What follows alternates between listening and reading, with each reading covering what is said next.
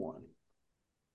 Happy to be joined today on the Five Tool podcast by uh, two big time guests. Uh, first, University of Texas head coach David Pierce and uh, Alan Jaeger, founder of Jaeger Sports, uh, one of the foremost experts on uh, pretty much just the baseball game in general. But uh, I know today we're going to spend a lot of time talking about just throwing and, and getting back to the, the basis of throwing. And guys, David Alan, you two, I believe, talked last night over the phone. I mean, just talking through topics and things like that. And, you know, we, we kind of, before we started recording, just helped, you know, heard the passion about um, where this is kind of resonating from and getting back to throwing and things like that. So, um, first off, thanks for joining us. And, and secondly, um, kind of share the, the thought process behind wanting to kind of hop on here and, and talk through really just kind of getting back to focusing on on throwing again and the importance of that. Yeah, I think I'll start on that, Alan. You know, I kind of shifted gears. I was a head coach. I have been a head coach for quite a few years now, but I was also the pitching coach um, at Rice University from 06 up until really my first two years here in 18. And um, it was good. But as I migrated back into head coach slash pitching coach is when I reached back out to Alan and just said, Hey, I want to validate some things that I believe in.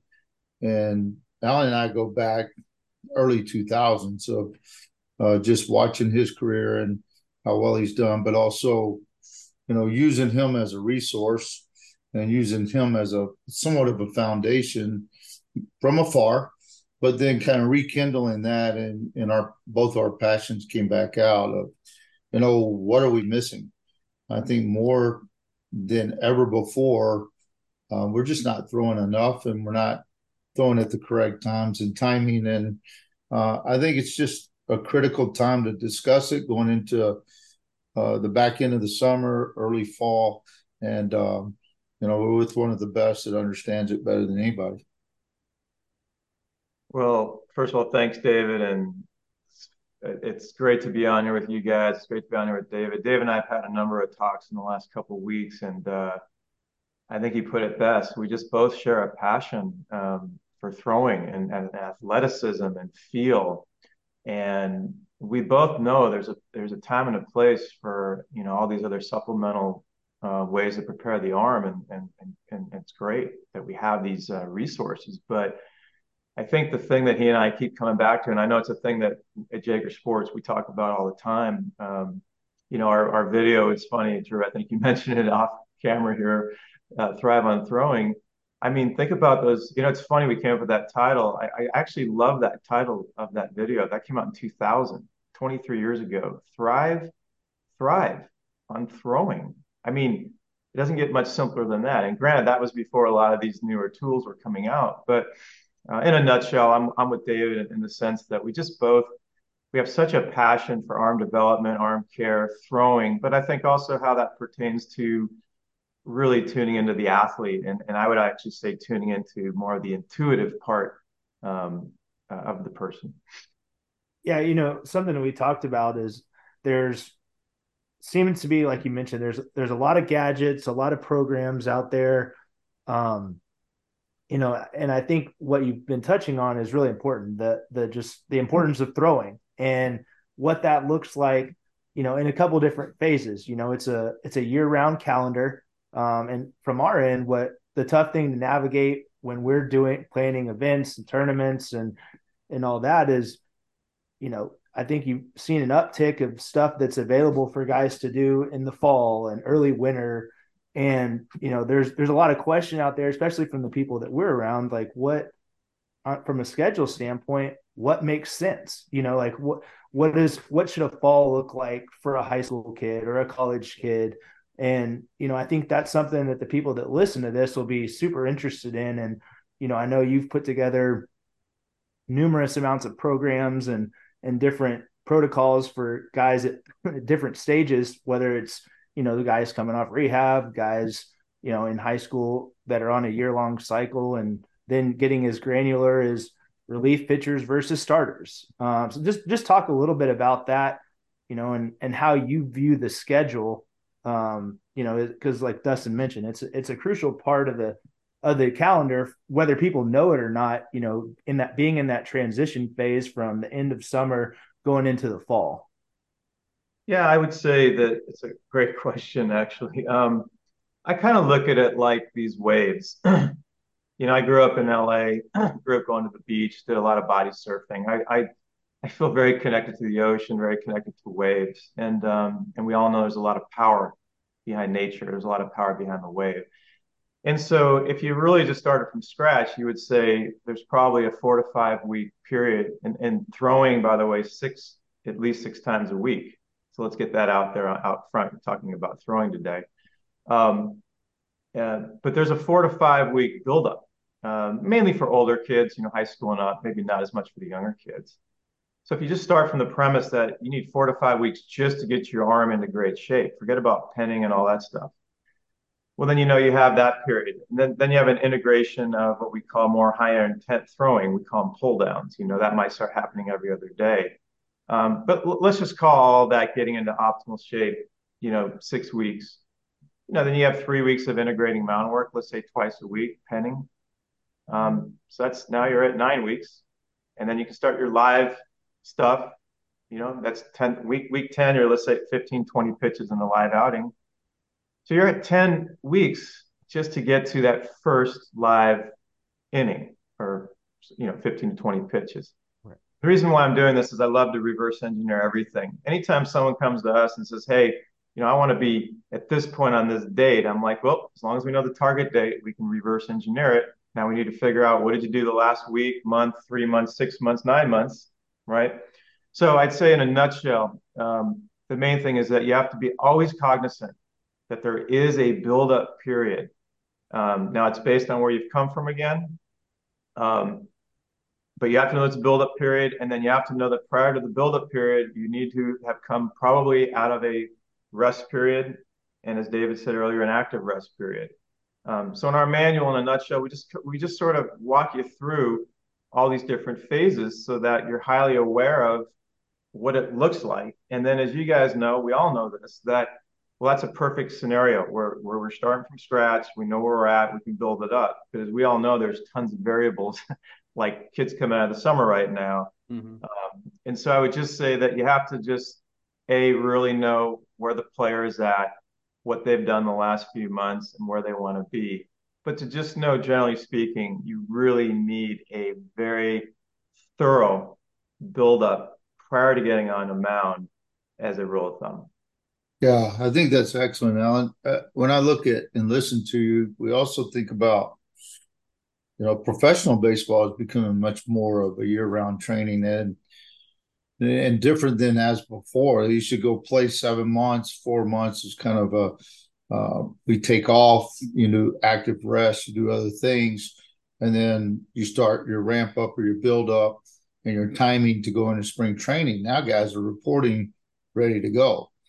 And I think that's what's interesting for us is the cycle and how we handle the cycle of the wind, the frequency, the volume, um, really just the timing to start everything. And I find it interesting because I'll talk to recruits and it'll be in maybe late July or you know a couple of weeks ago and just say how how, how are you right now? You know what are, what what are you doing? What you're throwing? And I get all kinds of answers. I mean, from full fledged bullpens to rest to just there's no consistency. And I think more than anything for me is to get consistency back in our program where they feel exactly when we report where they should be into our buildup. I like the term reverse engineering. I kind of think about if you're playing for, you know, an opportunity to play in Omaha. So you look at Omaha and you work back. So it's the same sequence. So when you look at that, you go, all right, what's what's the goal here for the fall? If I'm going to compete, how do I work my my build up around it? If I've competed and thrown, you know, hundred plus innings spring and summer, now I have a little more rest period. What does the fall look like? Uh, and then what does the winter back into your buildup look like? And I think educating young high school and, and even college kids uh, to a point of knowing their sequence and knowing their cycle is really going to help them create a better routine. Yeah, yeah, and, and, you know, one thing I've wondered with with pitching is I've always kind of in my head I'm like, how do players know what the, what they should be doing at different times of the year? Like, and uh, you know, Alan, what you're referring to, like you've actually written, you know, the manual for this, the, the year round throwing manual, like, and it's it's not just like a couple months you should be doing this. It's like down to like the point of the calendar. It's like, hey, if you're doing something in December, here's where you should be, that sort of thing. Because I might have like, man, like people just kind of go out and they start doing things, but there's not really, you know, any sort of guideline as to where you should be at that point in the year. So you've actually written the manual for this. And, and for both of you guys, you know, this time of year being so critical, like how important is it to to know where you are know where your body is and approach it the right way? Because and david i'm sure you've seen this sometimes your program if guys don't stick to what they should be doing you can do more harm than good. And then the spring goes around you're kind of wondering well why aren't why aren't i doing this or why aren't i performing like i thought i should? Well couple things. One is um,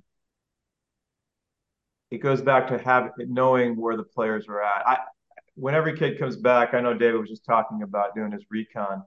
You know, if I'm a coach, high school or college, the first thing I'm doing is I have to do deep recon on what the players have done, not only in the summer, but going back to the spring if they weren't in our program. Like like David mentioned the word the term 100, 100 innings. You know, like you have to know, like I said, to to really get a feel for not only where you're at, but where you're going, is you have to know where you've come from, of course. So I think the first thing you have to do is great recon on every player for every pitcher for sure. You have to know where the pitchers are at uh, for for more obvious reasons than position players. It's good to know where the position players are at too. And then once you understand that, you can build something around it. And I'm going to use a really good example David touched on.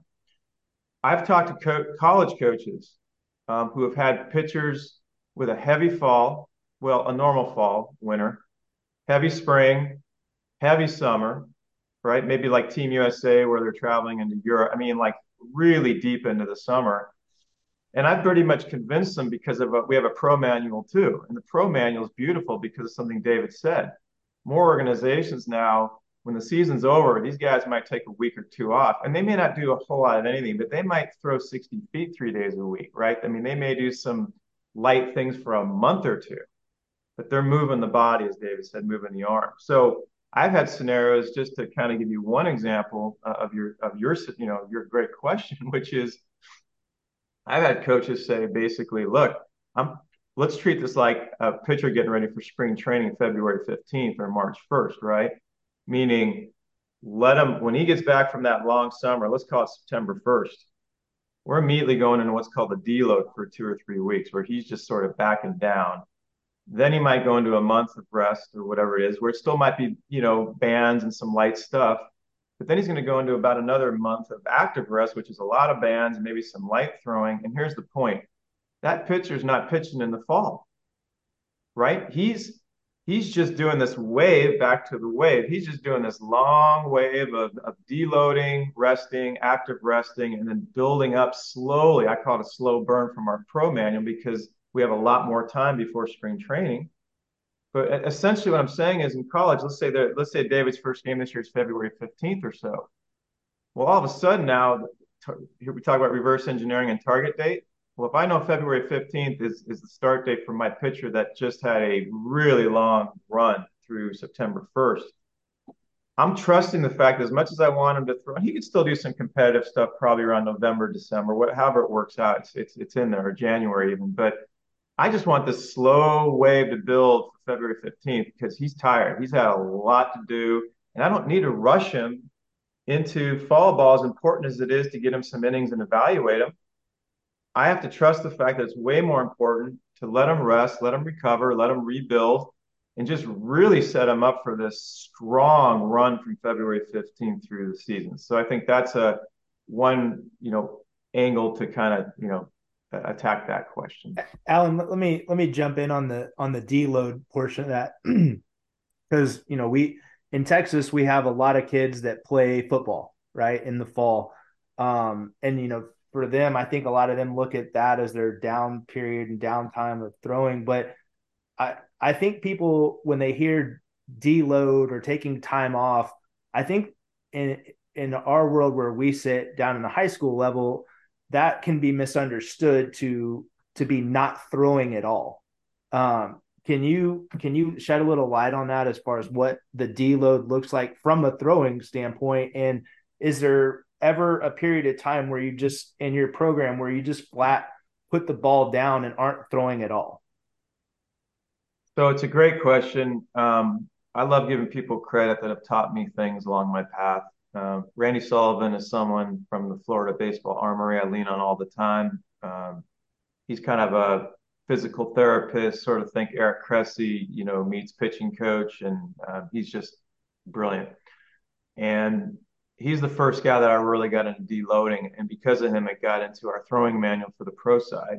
and I may have touched on it in our year-round manual, but think of it this way: this is happening at a chemical level. When the when the body trains, you can think about you know something as simple as like lifting that everybody can relate to. Um, and I'm not going to do this justice, but there's there's um, whether it's tendons, ligaments, whether there, there's chemical communications that's happening that's getting the body in shape. When the season's over, the idea is you don't want to shock the system and stop. Um, even in a pro season where they go through through the World Series in October, they should, and this is straight from Randy, there, there really should be at least a three week period where you start to um, deload the body, meaning you just start to subtract. And I, and I use the simple analogy in our pro manual 20% a week. So here's an example. Let's say the last outing of a pitcher, he threw 100 pitches in a game and a, a 35 pitch pen. You know, he still should be throwing, you know, five, six days a week. Just subtract 20% of the workload and 20% of the intensity. And then the week two is 40%, and then week three is 60%. So over a three week period, you're kind of undoing what you did, but you're doing it softly and progressively. So really, deloading is more about a long season and backing off properly. And I think the next most important thing is you talked about rest, Drew. Um, we would say, look, just to be co- sort of um, conservative and, and to not, you know, and to, and to not seem like we're so extreme, you know, we'd say there's nothing wrong with a younger player, especially maybe taking off a month. Um, I always have a caveat with that. If you do nothing else but bands three times a week, just to keep the blood flow in the, in the body moving, maybe the integrity of the rotator cuff, you know, with the smaller muscles. Um, I, I'm I have a rubber arm. I threw a ton growing up. David did as well we both relate to the feeling of the more you throw, the better you feel. And I mean that, you know, obviously in a smart way, the more you throw. Um, so I kind of have a, a, tough way of answering that question because I don't really want people shutting down for very long from not doing anything. And I know that might scare some people. Uh, maybe the medical people may not love that comment. So I'd say listen to your arm and your body. But essentially, even if you took that month off, maybe do some like, even if you took two months off, do band work, do movement, make keep the body move, the arm and the body moving. And then the last part I'd say is that now once you kind of get through that that phase of rest, the active rest, which I think is something that's also very misunderstood. Shout out to Eric Cressey now, because I got straight from Eric Cressey a long time ago. Now, active rest is something that I think a lot of us don't really understand what that is. Meaning, I know I didn't. Uh, it sounds good. It's a cool term, but here's what it really means it means that before you get into some real active work with a particular part of your body, in this case, throwing, you want to grease the wheel, right? And you want to do that over a period of time, not not like once or twice and hey, let's do it. And so, as an example, in our pro manual, we go through a, maybe a month, four weeks without throwing, where the band work alone is just ramping up from three days a week to four days a week to five days a week to six days a week forward throwing with the band work, even though it's very light, that can start to ramp up to maybe a couple of sets. So long story short, sorry for, for the long answer, is that this active rest period, speaking of high school players and, and, and playing a different sport, so maybe they can't do a lot of throwing because they're in football or whatever, you know, you mentioned football as an example.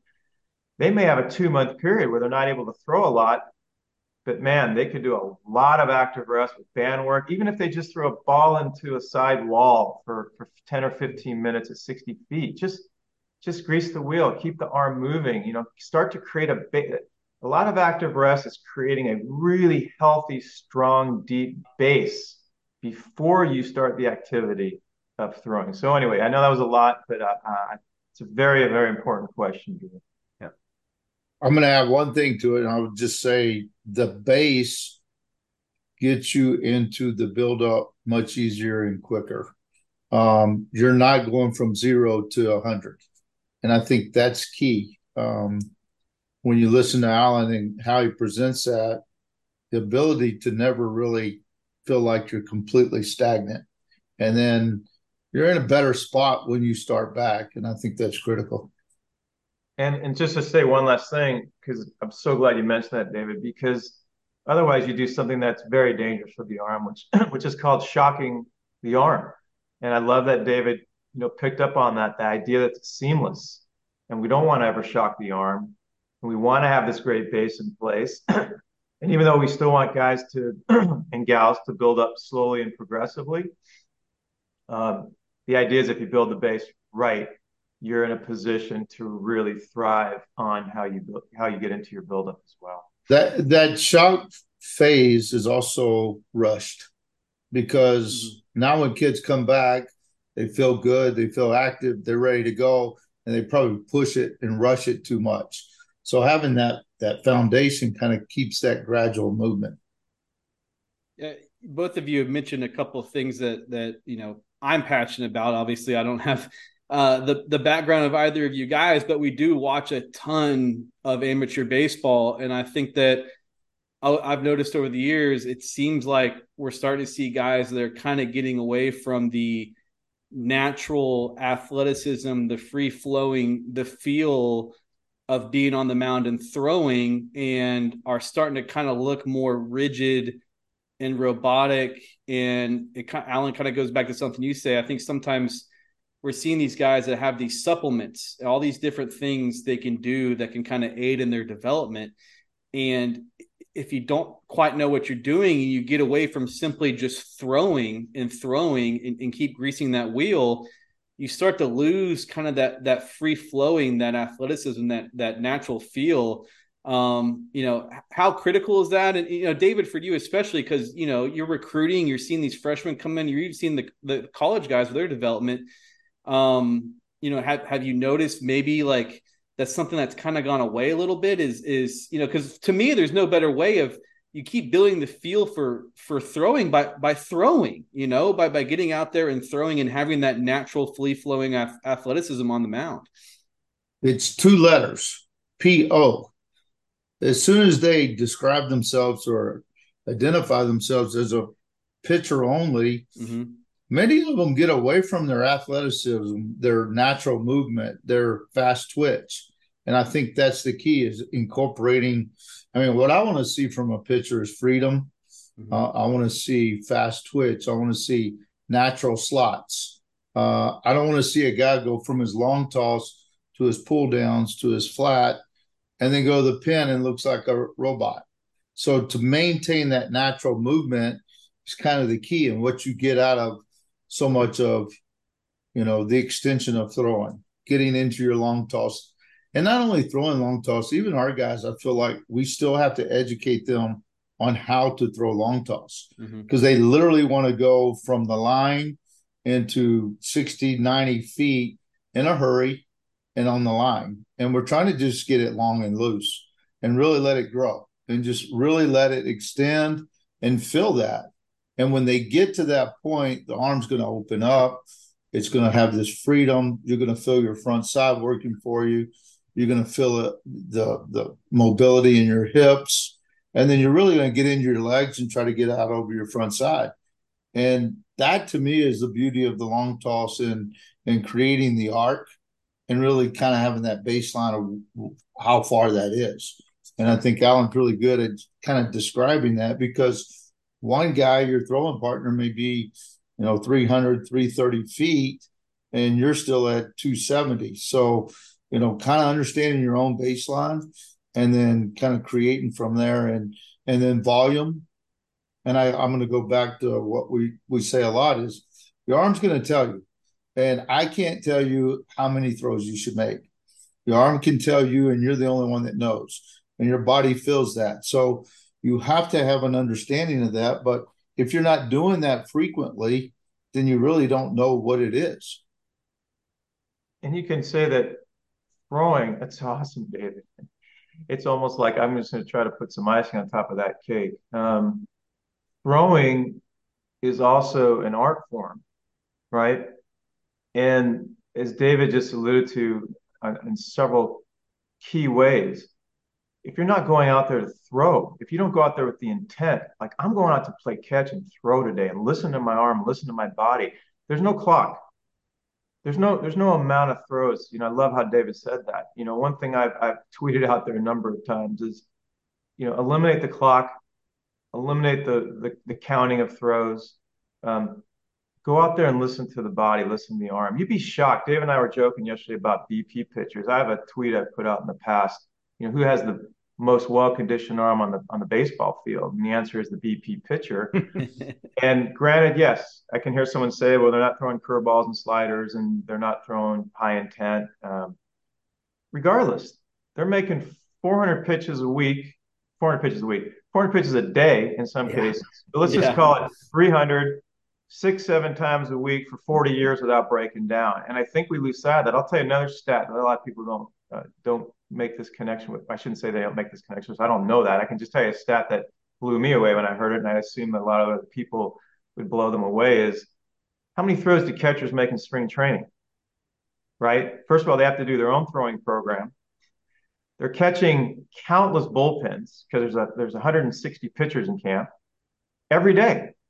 They're making a ton of throws, and we rarely hear about Tommy John or something like that, shoulder reconstruction with catchers. So this goes really to the heart of what David and I have been talking a lot about previous to this this today is that if you're just not out there throwing and feeling your way through this, that's where I call it the art form.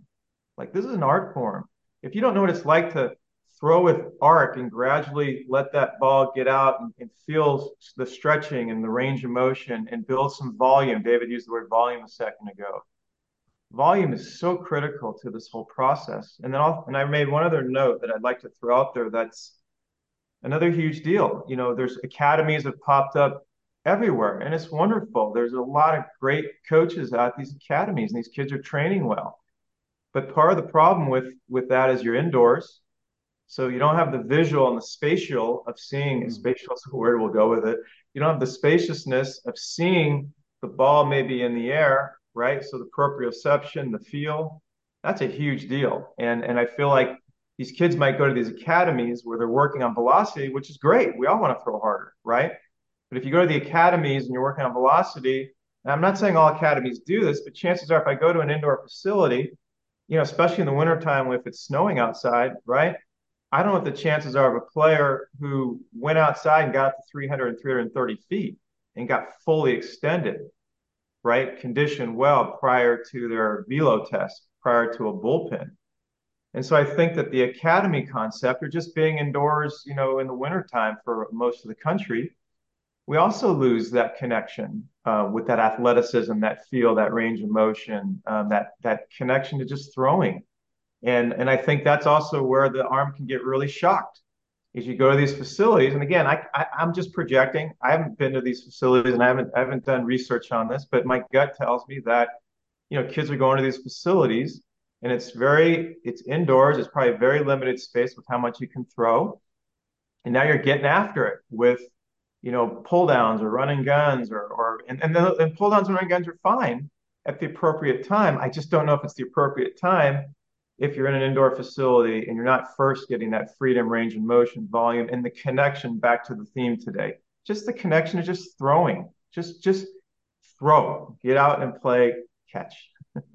yeah. Okay. So I, I have a two prong question. Um, and part of it's going to be directed at Coach Pierce, part of it directed at you, Alan, that both of you can chime in on as well. But you know, we've we've gotten through the fall, let's say, on this schedule period. And, you know, I think one of the biggest adjustments for new pitchers coming to college is that at a place like Texas, they've all been a starter. Very few of them have been a reliever before getting on a college campus.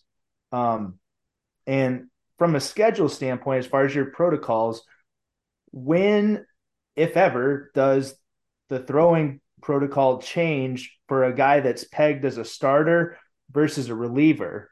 Um, and then, coach, to you, you know, I, I remember from my time being there with you, one of the things that I thought that you did that always made a lot of sense, and you don't hear people talk about a lot, is that when you're recruiting, you're putting together a pitching staff, right? You're not just collecting arms. Um, and you know, I think that that means different things to different people, but you know, for the recruiting process, coach, like, you know, what are you looking for to determine, you know, wh- when do you make that determination that a guy is likely a reliever or likely a starter? And then from the scheduling standpoint, when do you start to do different things with the pitchers heading into a season? You want to go first and answer the front end of that first, Alan? You, Dave, you take it, and then I'll piggyback. Okay, so uh, it's a good question, Drew, and it's it's always a challenge. But in the fall, we're pretty much on the same schedule because we don't have um, many guys extend past probably fifty pitches, and so and that's in competition. And so we're in two groups. So we'll go a Monday, Saturday excuse me, Monday, Friday. Those are their bullpen days with a heavy day in between and two light days, and then a day off afterwards. Um, and that's pretty consistent for both starters and relievers. What we'll also do is continue that pattern once we start competition. And so if we're in our 300 feet throws or our long toss, and we're already in the stage of pull downs into our flat grounds, that volume may be cut down just a hair. So we'll go to the bullpen, get our touch and feel off the slope, and then go directly to competition.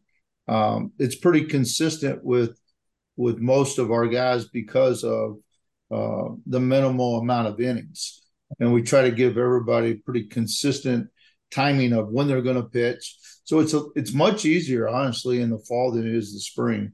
Uh, but we do have some guys that we know are potential three inning guys to one to two inning guys. And so we're a little more frequent uh, with their outings. And that's usually a little bit towards the back end of the fall. So there becomes the challenge of how much volume do we do? How much long toss do we do to make sure that they're maxing? The one thing I think, and Alan and I talked a lot about this as well, is too many times a player has a bullpen that day or he's competing that day. So all of a sudden he's not working through the entire process. So they go very little run conditioning, very uh, uh, little band condition, or maybe heavy there, but then don't get to their full length and their full extension. You can still do that, but just maybe cut down your volume, cut down your pull down volumes consistently. And I think that again goes back to, you know, kind of what is the goal of that day and kind of knowing that. Um, so in the fall, it's easier.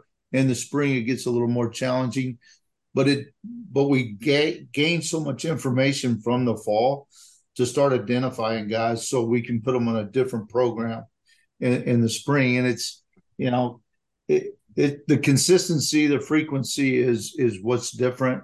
Um, and just trying to make sure that they're in a good spot when the spring starts and and they're called upon. Yeah, and, and what I'll do is because David just nailed it. I'll take the spring um, because, as he said, the buildup is identical. Believe it or not, I mean, give or take. Uh, it's just you're getting the arm in the most optimal shape of its life. So that to me is very, very consistent. Um, you know, obviously the bullpens into the live, that's shorter for a bull.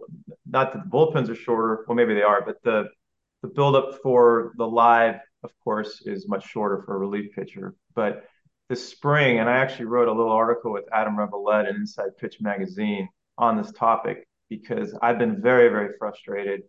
More in pro ball because they play every day and they get much faster in the mentality that David mentioned about how challenging it is of like saving their arm for the game. That's sort of the mentality because they they're there every day, and so they're in a little different situation in college. Even if you pitch twice on the weekend as a reliever, you still have Monday, Tuesday. Sorry, you still have Monday. Well, Tuesday technically if you don't pitch on Tuesday, but you kind of have three or four days in college to kind of restore and rebuild. And, and, you can still have the luxury of getting a lot of throwing and long toss in um, as a reliever.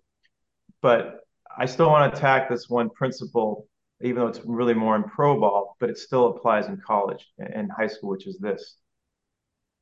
David hit it on it earlier. The mentality is to save the arm for the game. And he said something earlier, which is super important. They maybe do less with their bands, or even if they do a good job with bands and arm care, they definitely will tend to do less with their throwing. And I would say this if you're a 300 foot guy, as a simple analogy, or a gal, I always like to make sure we talk about gals too.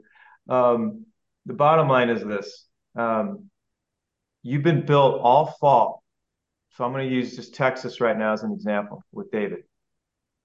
These relief pitchers, February 15th, when the season starts, they're going to be in beast mode because I know David and I know what he's he's doing with these kids. So now all of a sudden, let's say game one is February 15th, and let's say a reliever go in there and throw 23 pitches. Well, based on his base and his foundation and his throwing acumen, okay, his recovery the next day is going to be a joke he's going to feel like he probably didn't throw, like a BP pitcher almost. Now, let's just assume he, there, it's a Friday, so maybe he might pitch again the next day. Okay, so we can't maybe go to 300 and pull down, but but maybe because he feels to go the next day, he can still go to 240 and stretch it out, get some air under the ball, and maybe not do any pull downs. And we, we call that open the door, but don't close it. And then just keep the arm nice and warm through the rest of the game until you may go in with some light throwing or maybe some bands. But here's the point he's out to 240. And if he doesn't go on that game on Saturday, then guess what? Now on Sunday, he's closer to maybe 300 feet again. He doesn't have to, right? He might even pull down a little bit because he knows Monday's a day off. So that mentality in college changes dramatically, where all of a sudden these guys can get some pretty good distances and pretty good volume in, even the day of a game, even back to back games. And as David said, it just saddens me so much. But this is this this mentality is more once the spring starts, all of a sudden it's like everybody's I don't want to say everybody, but let, us just say the general rule feels like that we're going to now start to go we're going to go to 90 to 120 which happens a lot in pro ball before the game get loose and then save our arm for the game and it's just the opposite lance wheeler had a, such, such a great line i picked up years ago which is are we worried about hurting ourselves versus are we preparing and conditioning and training ourselves? Right. I mean, that's something you have to look at. Are we are we preparing and training and developing? Are we worried about hurting ourselves? It doesn't mean you can't be mindful of like maybe there is a time to only go out to 90 to 120. Maybe you threw 40 pitches on Friday and then or, or 20 pitches on Friday and then you were it got extended a little bit on Saturday you know, so maybe on Sunday you only go out to 120 feet. Here's the irony: I still think it 120 feet. You might throw it for 15 to 20 minutes, not four. You're definitely not going to 60 feet for five minutes and shutting it down. And I think this is the the back to the theme of today. I just feel like the more you know, I, something Dave and I talked about last night. The more you just live in this world of throwing in a smart way and listening to the body and conditioning and, and you don't have to always throw with high intent. You can do a lot of throwing with low intent. I call them massage throws. You might you can do a massage throw up to 250 feet. You can do massage throwing at 120 feet for David and I can go out right now and probably do a 120 foot massage throws for an hour. And we will both, and I haven't thrown in months. And, and I can pretty, I do a lot of bands because of tennis. And I can almost assure you that tomorrow, if I have any soreness, it's going to be a good sore. It's going to feel good. Okay. So I think that we have to get back to this idea of the body is resilient, and that especially if you do it right and build this thing up progressively and listen to the body, our body. Let's go back to the 400 pitches a day, six to seven days a week of a BP pitcher for 40 years, and not breaking down. Catchers, not having very many Tommy Johns. I mean, I think we have to we have to be smart about it. I'm not saying you know just go out there and with reckless abandon, but I just think that we've erred on the side of being too conservative. And um, I just feel like that, that this this topic today is so cool because man, we need this infusion of this awareness again.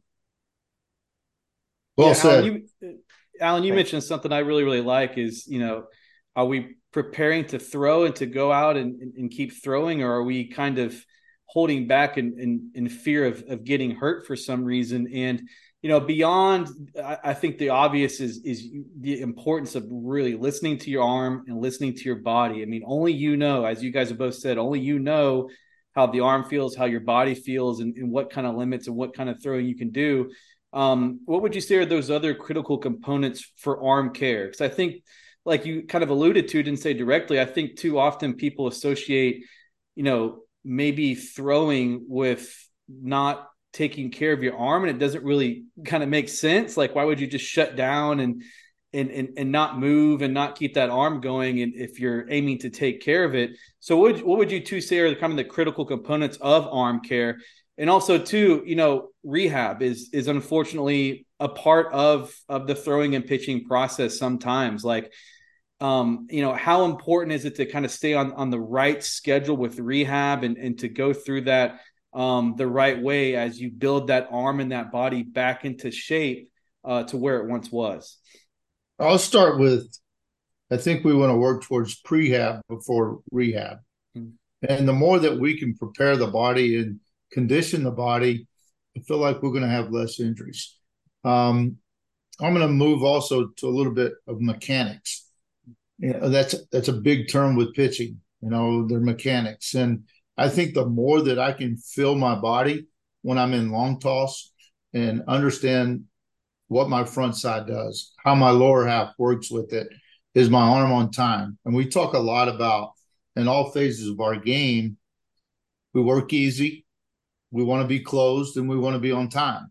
So when I throw long toss, I'm really working easy because I want to feel my arm nice and loose. So to me, that's part of the uh, the arm care in the work itself.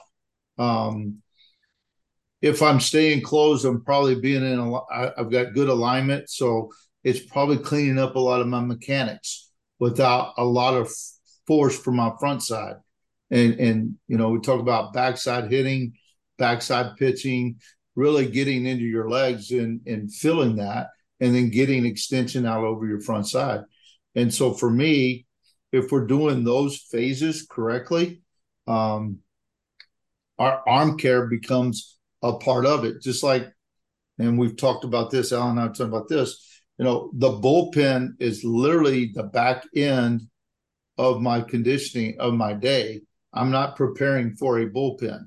I'm working in my in my load to get to the final part, which is the bullpen. It's a part of it. So I think we need to just be cognitive of the entire process uh, and then go going back to just listening, listening. If I'm banged up that day, I'm going to back off a little bit. I think it's important that we stretch and we we get the capsule back in place and you know days that we have inflammation then we have to address that but um, i think it's much more about full body care we have a tremendous strength coach and it's not about uh, getting huge and, and being big and massive it's much more about functional strength. And then it becomes not only from position player to pitcher, but relief pitcher versus starting pitcher.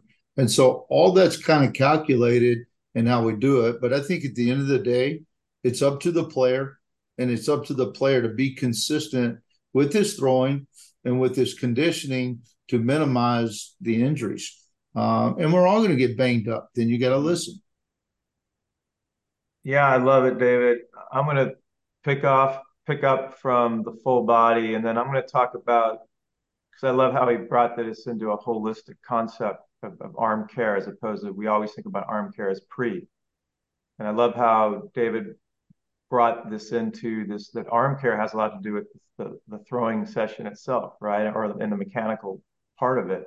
I'd, I'd actually say also um, tapping into your athleticism in the throwing piece as well is a huge part of the of the arm care. But I want to first tackle that pre-throwing. I think is sort of a given. Um, there's a lot of things out there. You know, we specialize in arm in band work. I have a, a, a yoga background. I did. I started doing yoga in the '90s. I taught yoga for 15, 18 years privately to to players.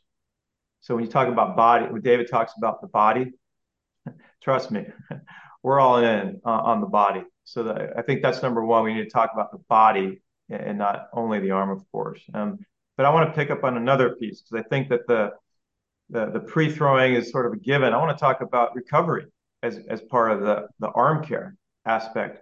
And now I'm going to come back to throwing again.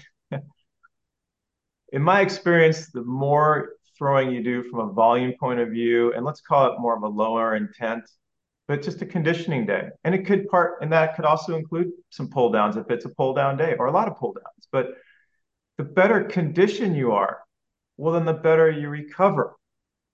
And then the better you recover, then the better chance you're in a position to have another good volume day. Now, again, everything's you have to be aware, as David said, right? There's there's days where maybe you, you can't do as much as you want, but it's sort of like throwing begets throwing begets throwing begets throwing, and I feel like the better you well for sure the better you recover, you get into what we call a positive cycle. and all of a sudden, because you recover well, you can then have an opportunity to have a great work day in again, as opposed to you don't cover so well, and now you're not going to do as much, and you're not going to throw as much, and now you're putting yourself into what we call potentially a negative cycle. And also, this thing, and that's what happens to relief pitchers, by the way, in professional baseball, is they get they're the extreme, in, in, in our opinion, uh, my opinion, of this um, starting to happen, because what happens is is that they don't do a lot, generally speaking. Then they go out and max effort it three or four hours later the recovery, in our opinion, is not going to be, my opinion, is not going to be that good. Then they're not going to throw for sure as much, and they're they're not they're already not throwing very much. and now all of a sudden, it just starts shrinking, shrinking. Then they're a little sore, maybe a little tighter. Maybe they're using more effort at night, and all of a sudden, they're in what we call a negative cycle. And I feel like with David and I, again, to keep coming back to this theme, is we're talking about we want to get in a positive cycle like a BP pitcher. We want to be able to you talk about arm care. You want to have great arm care. We'll obviously do your pre stuff, of course. Um, tune into your body and your mechanics. Listen to your body. Get in a get in a great long toss if possible on that day, or at least get in a lot of volume. But because you recover well, is a massive piece to arm care. Yeah. What do guys so talk- what do guys do the day after a start? So many times they don't want to do much and it's the most critical day for their next start. And it starts with, you know, a good sweat. I got to get my body hot. Then I do my bands, my arm circles, and then I do my light toss, whatever that is. Maybe it's a little more. And I think the massage throwing is critical more so than than you know letting it eat. I think it's much more about getting extension, filling the looseness, and uh, starting that recovery for the next day the next start. Yeah, coach, you, you beat me to the punch on that because my next question was going to be, you know, uh, we talked about there is an adjustment going from high school to college, but one of the things that tends to be pretty similar is that the starting pitchers are on a seven day cycle. And for you, what does that look like for a Texas pitcher, a starter? You know, what does their seven day cycle look like as far as which days do they lift, throw bullpen, stuff like that. And then, you know, for for either one of you too, like how much does that vary? Because a lot of the high school kids that are the better pitchers, a lot of them do play a position, and there's volume throwing uh, potentially throughout the week for them, whether it be in a game or practice or whatever it may be. You know, can you can you both touch a little bit upon that, like what that seven day cycle looks like, and then what, if anything, is different for a two way guy? Let me start with the seven day, Alan, and you can pick up from there if that works. Sure. Um, for me, a Friday night starter, when he gets the ball, I want him to have a mentality that it's his game and he's going the distance. Um, so it all starts, first of all, of how he approaches that game. What's his mindset? Um, has he done his prep mentally as well as physically? is he ready to compete? Once he goes out and, I mean, he empties the tank. That's what we want. It may be four stressful innings. It may be seven pretty clean innings, and you know he may have a shot to extend it. But I want that kid to feel that that confidence and and and knowing that he's prepared for that, and that goes where that that's from his work. Uh, on Saturday, his job is to get up and get a good conditioning in. I'd like to see the body warm and hot and sweaty before we start doing anything else. Uh, as soon as we get that going, uh, then we'll move into uh, our, our arm care. Uh, if it's bands, if it's our the combination of bands and arm circles. And some of the things we talk about is so simple, like simple arm circles. A lot of people tend to think that that's not enough. But what we're trying to do is get circulation, get movement, and then get into our band work for stretch, for having the ability to next put a ball in our hand. And then I want to play catch. Um, if I have good normal soreness, then I'm going to probably get some length. Uh, maybe it's 150, like Alan was saying earlier. Maybe it's 150 for 15 minutes, but your arm's going to let you know that. Your body's going to let you know that. Um, and it's going to be loose and long, and then not a lot of uh, pull down action. Day two, now we're starting to move into extension. Uh, for me, it would be that Sunday, we're going to start working towards our long toss again. Um, Monday, we're going to cut back to the 180, probably no pull downs. Um, Tuesday, uh, you're challenging me now, now Drew. Um, Monday, um, you know, it's a it's a shorter day. It's a flat ground. It's a lot of fill. I want to fill my pitches. Um, and then Tuesday, again, based on how my body feels at this point, I want to get it. I want to get length again. Wednesday, I'm going to be short. For me, Thursday is going to be touch and fill, and I'm going to be as fresh as I can, ready to go on Friday. That's in a nutshell. Strength and conditioning around that. Uh, usually, after all my workload on Friday, uh, Saturday, uh, it's also a pretty heavy lift. Be my heavier lift day for my core, my legs, uh, my back, uh, my maintenance, and then my second lift of the week is going to be lighter. That's in season seven days in a nutshell. So our seven days very similar to David's. Um, basically, I'll use the Friday analogy too, since David gave me the the visual of the days to make it easier now. Um, so Friday for us, I love what David said earlier about the bullpen, so to speak, is the finishing touch of the day. Uh, I look at the game very similarly, even though I know it's a long, a longer outing than a bullpen. But I don't want guys to miss on um, the value again of their pregame. So they'll do their arm care as usual. Um, the, the only difference we make is we still want our guys out to max distance pregame on, on the day of their start. Um, so we'll take 300 feet as an example. Um, we've backed off having them pull down a lot from 300 feet, let's say into 120. They can still get start getting on top of the ball. Um, but maybe from 120 in is when we start having them throw more with their pulling down, pull down, so to speak. Um, so day one is a normal long toss day minus maybe uh, the workload on the pull downs till the very end. Day two, and I can do this pretty quickly. Day two, um, as David said, perfect analogy. Look, did the guy throw 112 pitches that weren't very stressful? Did he throw 64 pitches that were very stressful? um, somewhere in the middle. Uh, maybe they didn't, uh, maybe got rained out and you threw 40 pitches. So the next day, we don't know. But let's just say pretty good workload. I'm going to say same thing, any anywhere from uh, 90 feet to, to 200 feet the next day. Um, all what we call massage throws, all with a lot of arc, a lot of looseness and feel, as David said.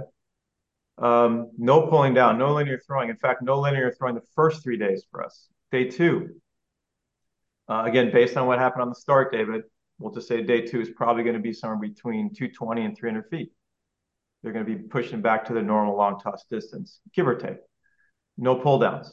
We only want, again, range of motion, circulation, as David said, volume building, um, and nothing really linear. It doesn't mean a guy can't come in and start feeling a little frisky. You know, they might start feeling pretty good if they only threw 60 pitches.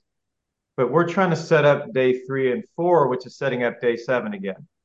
Now, day three is an interesting day. It depends on how heavy the start day was, but day three is now we're into a full long toss, full pull down day.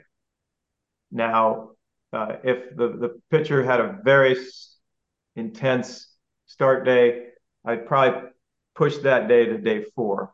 But either way, what we're really trying to do, believe it or not, is we're really trying to set up a really good bullpen for day four. Um, and then have two days between day four and the start date to sort of deload a little bit, right? Keep the arm fresh and then set up day seven, which is technically day eight for the start. So full long toss and start day, 90 to 200 or so on, on day one afterward, uh, 220 to 300 on day two. I'd say day three is, is sort of a real a normal pull down day and long toss day. That might be a pen day, a light pen day for somebody. Um, in a perfect world, I'd kind of want to use day three to set up day four. Day four is what we call our beast mode day. That's where we're going full long toss, full pull down, and pen. And now you have two full days to sort of recover from that pen and prepare the arm the way you need to. And as David said, so the, the day five for us might be after a pen, you know, might be, uh, you know, 200, 220, just stretching and then the day before is like David said, is more just sort of 90 to 180, you know, stretch it out, you know, get some throwing in. And then the start day is back to to where we were. Yeah, and there's certain guys that may need two bullpens a day, uh, a week. You know, just because that we talk a lot about care, we talk a lot about arm strength, body conditioning. I think the more that you throw, the more you build command and that's missing in our game right now. And so, you know, if, if I'm throwing frequently and I'm throwing to targets and I've got to focus, I can only get better with my command, and and and and that's critical. And a lot of times we'll go to a second bullpen because a guy's not commanding it. But if you look back at his work, you know, is he focusing on command as well as uh, strength and conditioning? And I'll just throw one other quick thing on top of that, which is here's the irony. The more throwing you do, as David said, right, the better feel you're going to tend to get. I actually find from guys doing a lot of throwing during the week, and a lot of it includes long toss, that they're building that proprioception, they're building the feel. They're also mm. building the connection with their body because when you throw the ball at 10, 20, 30 degrees, all these different increments as you go out, and then all these different different increments as you come in. You're building a very strong intuitive connection to your body and your release point. So I would actually say that again, guys can go on the mound and even at 50% and get used to the slope. But I would also say that the beauty of this topic today is that you can build incredible command and feel and accuracy from the long toss and the throwing itself. Um, bullpens, we all know are important. It's great. It's important to get on the slope. But I think part of the theme today is that this idea that it's unbelievable how much feel and accuracy you can build from just throwing. yeah, you know, think of what we hear now with, you know, finger pressure and grips and spins and and slots and I mean, just getting out and long tossing and just feeling the ball in your fingers and the different effort points and the. I mean, I, I got to think there probably can't be a better way to to work on those things. Um, guys, we've we've kept you long enough, but before we get out of here, is there is there one thing that's maybe a, a misconception about you know just throwing all the time and, and arm care or, or, or something like that that you feel you know kind of kind of bugs you and, and you want to talk about before we get out of here or, or maybe one more point that maybe we didn't touch on enough that you really want listeners to to take home with them. You know, Drew and I, we do a lot of these podcasts. We have a lot of listeners that are going to be high school players, high school parents, some college as well, and, and, and things like that. But, um, you know, maybe something that's kind of critical for those guys that might be in, in their prep development as they're trying to learn of, you know, the balance of building arm strength and stuff and performance, but also um, you know, taking care of the arm and, and how to develop that feel and keep that athleticism and things like that. Dave, you take it. Go ahead. You started, Alan. I was punting to you. Uh, I would say this whenever this comes up, and it's a really cool question, Dustin. Um, a couple things always come to mind. One is is to be super mindful of what you're doing during the summer uh, and even really the fall. And by that, what I mean is we're talking about throwing right now, right? That's the topic today. We're talking about training, we're talking about development, we're talking about feel, we're talking about athleticism. Let's remember that that's the base and foundation to us. And so it's we all want to go out and play and pitching games, and we need to, and it helps us get better, and we have to work on stuff. But I think to your question, which is a great question, I think that what it's done is it's sort of maybe skewed us to the point of where we're competing a lot and we're playing a lot. And I remember my first six-fold, this is pre-internet, our first six-fold brochure for the first camps we ever did in the early 90s. Um, it was a six or a camp went in eight weeks in the summer, just training, conditioning, um, and and a lot of mental, stuff. And uh, I remember one of the flaps. It said, "What are you doing this summer?" Basically, playing or training. And it was, and I wrote a little paragraph on the value because the best piano players in the world, the best guitarists in the world, right, the best dancers in the world, you know, they're practicing six, eight hours a day whatever the number is, right? That they're training, they're training, they're training, they're training, they're training. Now, uh, again, I don't want to make this seem like we can't go out and play, but I think if I were to leave the listeners with one reminder, train and develop and play. By the way, training is playing. Long toss and throwing is fun. Coming in from a good long toss session and throwing 25 changeups or 30 because your arm feels so great is fun. That's working on your craft too. And I just feel like that we've gotten too much into the playing world and the games world and the tournaments world. There's a time and a place for it. But I just, I would want everybody to, I would leave everybody with this idea of train, train, train. And lastly, is to listen to your arm and body and to know that playing catch a couple of times a week and then going out and, pitching is dangerous. You have to, you have to condition the base. You have to do a lot of throwing in a smart way and not shock the arm. So those, I guess, would be my two uh, final points. Yeah, that's a lot to follow. I will say this: uh, throw in your foundation, and I'm just going to harp and, and and say the same thing that Alan's saying. But you know, I think kids nowadays, high school, college kids, are chasing velocity, and I think train for your velocity. And if hmm. you're training correctly, your body's going to work correctly through maturation. You're going to get to your peak. And I think we get in a hurry and we think that we have to. And that's coming from a division one power five coach that has to recruit the best kids in the country. But at the same time, natural movement, athleticism, natural slots, uh, and not really chasing it, but training for it and understanding that a lot of this information out there has programmed us. And so we spend a lot of time deprogramming. Not to say that, again, I'll go back to not to say that it's bad, good, indifferent. My point is if we build off of the foundation, the other ones, and I'm going to use Alan's word, are supplements for it, but we have to throw.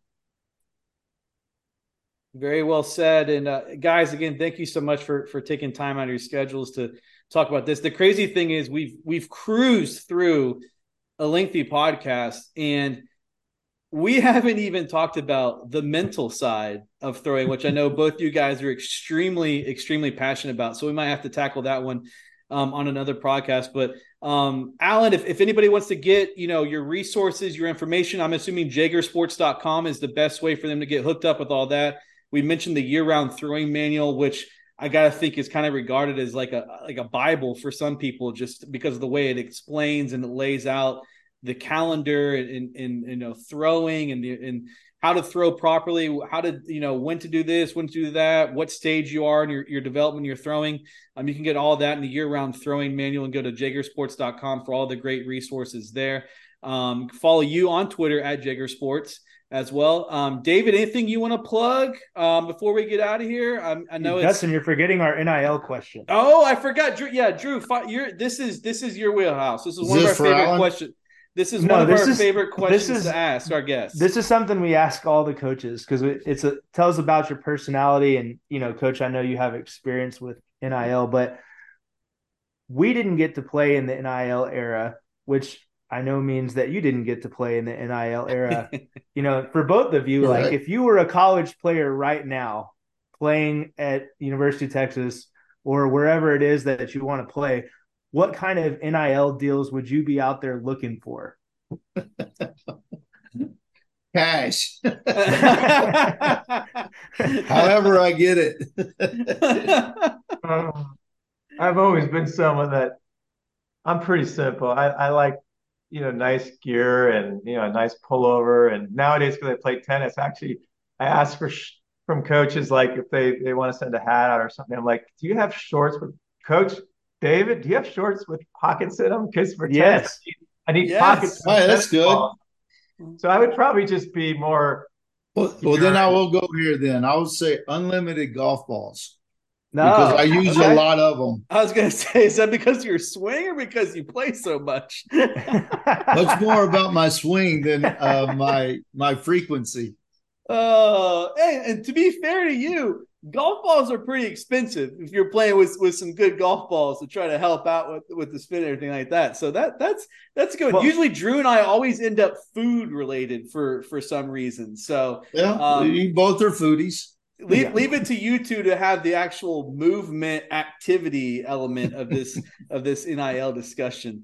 Uh, you know, tennis and, and some golf balls. Those are good ones. Uh, original picks uh, for the Five Tool podcast from our guests. But uh, Alan and David, again, thank you so much for jumping on board. We really appreciate it. Um, I learned a ton from this. Obviously, my playing days are long, long gone, but um, I learned a lot. I, I know that listeners learned a lot. Um, and again, you get to jaegersports.com and, and read about Alan and find all those resources. And obviously, you know where to find uh, Coach David Pierce uh, over at Disch-Falk Field and, and on Twitter and so forth. So uh, for Alan and David and Drew, I'm Dustin McComas. Thanks for tuning into the Five Tool Podcast. Until we talk to y'all next time, take care.